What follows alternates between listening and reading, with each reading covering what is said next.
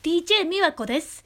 昨夜の夜中から朝4時ぐらいまでずっとオートでベッドからトイレの往復を何回したか分かりません。原因はこの後話しますね。それでは今日も皆様の12分私にください。美和子のサウンドオブミュージックスタート。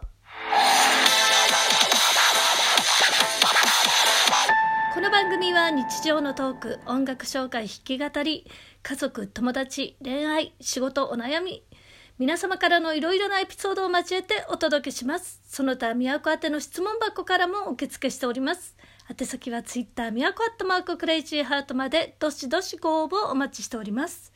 夜11時くらいから胃がパンパンにもう腫れているという感じでお腹がね大量の水が入ってるかのように膨れていて寝ても苦しい息が苦しい呼吸がしづらい感じでムカムカはないんですが、まあ、ただただお腹が膨らみすぎて苦しくて眠れなかったんです。いろいろな症状を調べてもう私くらいの年齢になるとまあねがんも考えられるし何かの病気かなと思えなくてまあこんな感覚になるのはねまた初めてだったんで深刻な状態でした。で、まあ、陣痛を思い出しましたね。で横になると胃がキリキリして起きてるとまだ楽で、まあ、横になると食べ物が逆流してくるようなそんな感じで何分かおきにトイレでまた私の家はね階段を上ってトイレなんで本当に何往復も大変なんです。で、まあ、調べてみると腹水が溜まっていると思ったんでねまあ、37歳の時にあのすごい陣痛に似た痛みが発して病院へ行ったら、まあ、お腹にね水がたまる腹膜炎で半月入院してるんですよ。でただ今回は下腹部が痛いというよりもあの完全に胃だったんですよね。で私が調べた症状を見ると心不全慢性腎臓病肝硬変がん性腹膜炎とね出たんでいろいろ考えて格闘してたんですね。もう配信しようかなと思ったんですけど一人で戦ってました。1時間くらいあの経過してまだ重苦しくて全く寝つけなくってで喉の辺りまで食べ物がちょうど上がってきたんであこれはもう食べ過ぎかなと思って吐けるチャンスだと思ってねトイレ行ったら一口ゲロだったんです。ででもこの吐いたという現象で胃の中は食べ物の容量オーバーだったっていうことに気がついてまあ、とにかく胃を空っぽにしないといけない胃を空っぽにするとすっきりして眠れるんだと思って、まあ、吐きたいけどでも吐けないというね時間が長くて長くてまた横になると何分かおきに一口ゲロの戦いが始まって、まあ、とにかく陣痛のようにね何分かおきずつね吐くという動作が3時間くらいありまして10回目ぐらいでやっとまとまって吐けたんですよ。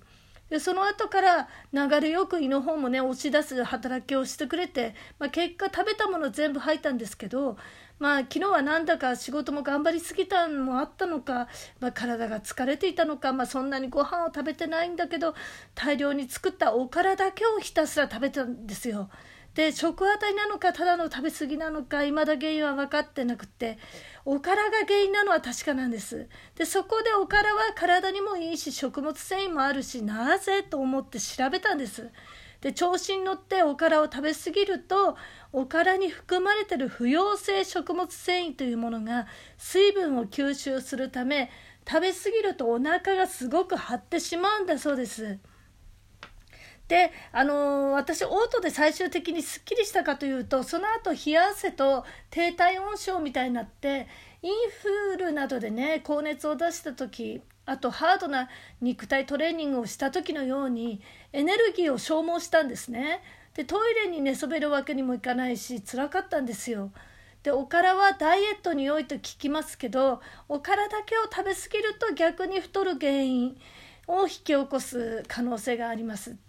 でまして私はね粉末おからではなくって生のおからを使用して、まあ、しかも賞味期限が長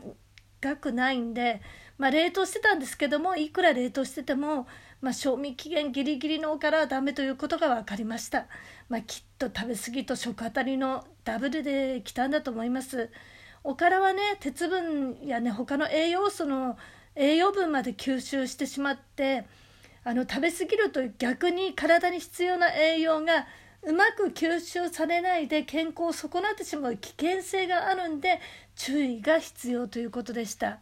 で今年はもうねおからを作って食べることはないかと思います、まあ、本当にねおからでこれだけ苦しい思いをしたらトラウマですよね、まあ、なかなか一人暮らしだとね食事のバランスが難しいです。で嘔吐ってねあの頭痛もすごいんですよね。でまともに睡眠ほんと取れなかったんでえ今日もまだね一度も食事とってないんですが、まあ、ちょっと笑えない重症だったんでね胃の痛みは取れたからまあ良かったんですけどもまあ、今日はねあのおかゆを作ろうと思います。それでは匿名質問コーナーをやってみます。えー、っと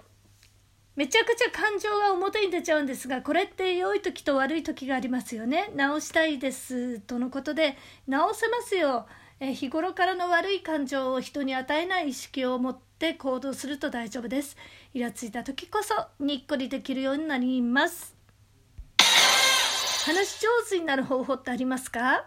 相手に意識を持つと変わります。自分がね話すことが相手にとって役に立つかなとか、まあ、相手にとって面白い話題なのか相手にこう姿勢を向けることですね。笑顔で話すこと餅つきみたいなこう感じでね。あの会話のリズムですね。会話のリズムを持つことで話し上手になると思います。お弁当に入ってたらテンション上がる具材は何ですか？私はもうタコさん赤ウインナーです。恋愛の悩みって誰に相談してますか？もう恋愛はやっぱりあのー、友達ですね。他の悩みだとまあやっぱ家族とかになりますけどもやっぱりそういった悩みは友達が話しやすいですね。ハッシュタグ新しく見つけた楽しみ。ということでこのコロナ自粛で何か新しく見つけた楽しみって皆さんありますか？私はねあのパソコンで水彩画を描くことかな。1週間に1枚お題を決めて描くんです。パソコン自体まだね初心者なんですけどマウスで絵を描くってすっごくまあ難しいんですね。で集中してどんどんいろんな色を重ねてどこまでも絵の深さとか色味とか考えて作るんです。で仕事の合間に一つの趣味として始めました。その絵を完成させたらあのプリントしてお手紙を書くんです。絵もね描いていくうちに成長があると思うし一つまたね自分に新しい発見を見つけてイラストレーターにも興味があります。